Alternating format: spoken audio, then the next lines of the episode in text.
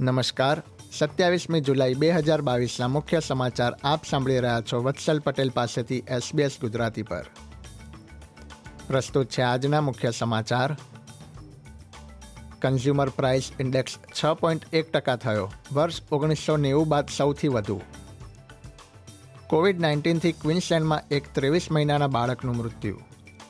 અને કોવિડ નાઇન્ટીનથી ઓસ્ટ્રેલિયામાં બ્યાસી મૃત્યુ, લગભગ પચાસ ટકા ઓસ્ટ્રેલિયન્સને વાયરસનો ચેપ લાગી ચૂક્યો હોવાનું તારણ.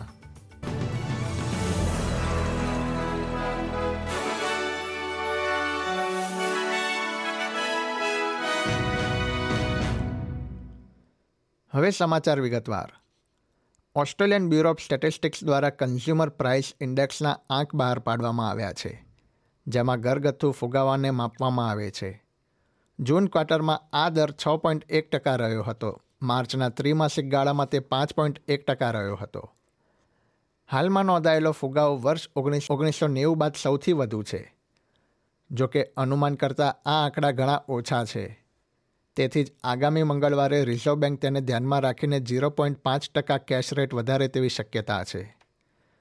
આંકડાના જણાવ્યા પ્રમાણે જીવન નિર્વાહ ખર્ચમાં વધારો, યુક્રેનમાં યુદ્ધ પેટ્રોલની કિંમત તથા ક્વિન્સલેન્ડ તથા ન્યૂ સાઉથ વેલ્સમાં પૂરના કારણે આ આંક વધ્યો છે.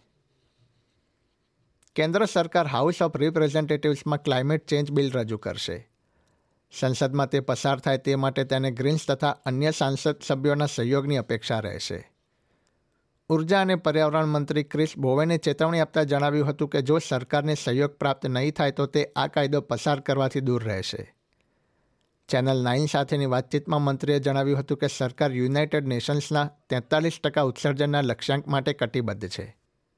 બીજી તરફ, શેડો ક્લાઇમેટ ચેન્જ પ્રવક્તા ટ્રેડ ઓ બ્રાયને જણાવ્યું છે કે વિરોધ પક્ષ બિલની વિગતોનો ઇંતજાર કરી રહ્યું છે. કેન્દ્રીય કૃષિ મંત્રી મરે વોટે જણાવ્યું છે કે જો ફૂટ એન્ડ માઉથ રોગ ઓસ્ટ્રેલિયામાં પ્રવેશે તો ડિફેન્સ ફોર્સની મદદ લેવામાં આવશે નહીં.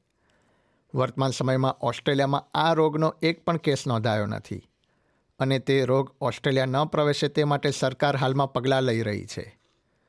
ઉલ્લેખનીય છે કે ઇન્ડોનેશિયામાં આ રોગના કારણે લગભગ ચાર લાખ જેટલા પ્રાણીઓ અસરગ્રસ્ત થયા છે.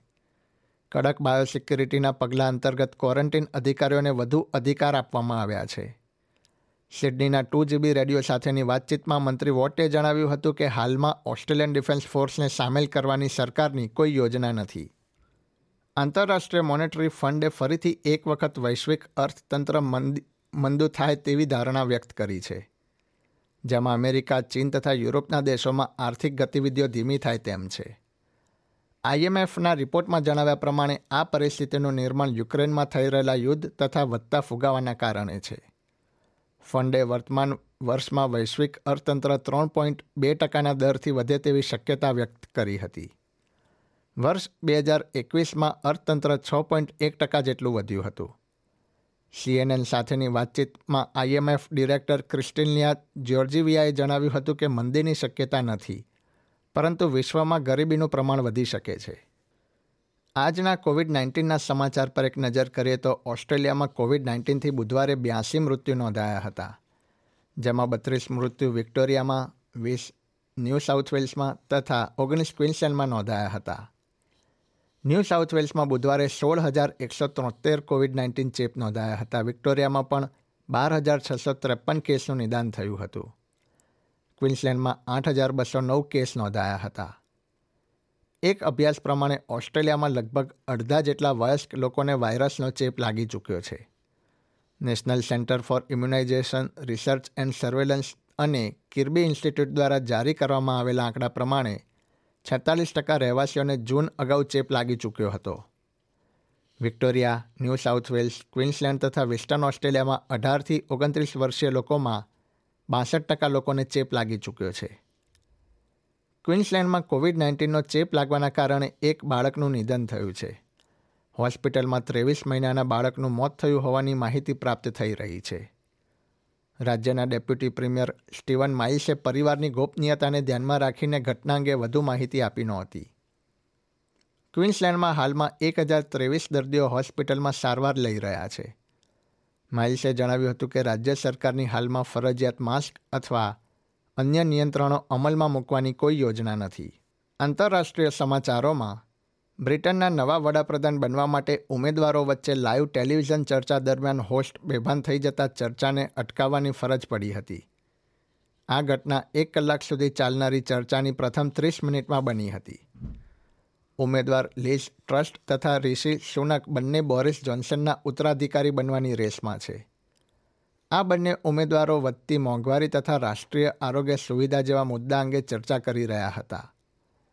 કેમેરા ટ્રસ્ટનું પ્રસારણ કરી રહ્યો હતો ત્યારે મોડરેટર કેટ મેકેન જમીન પર ઢળી પડ્યા હતા.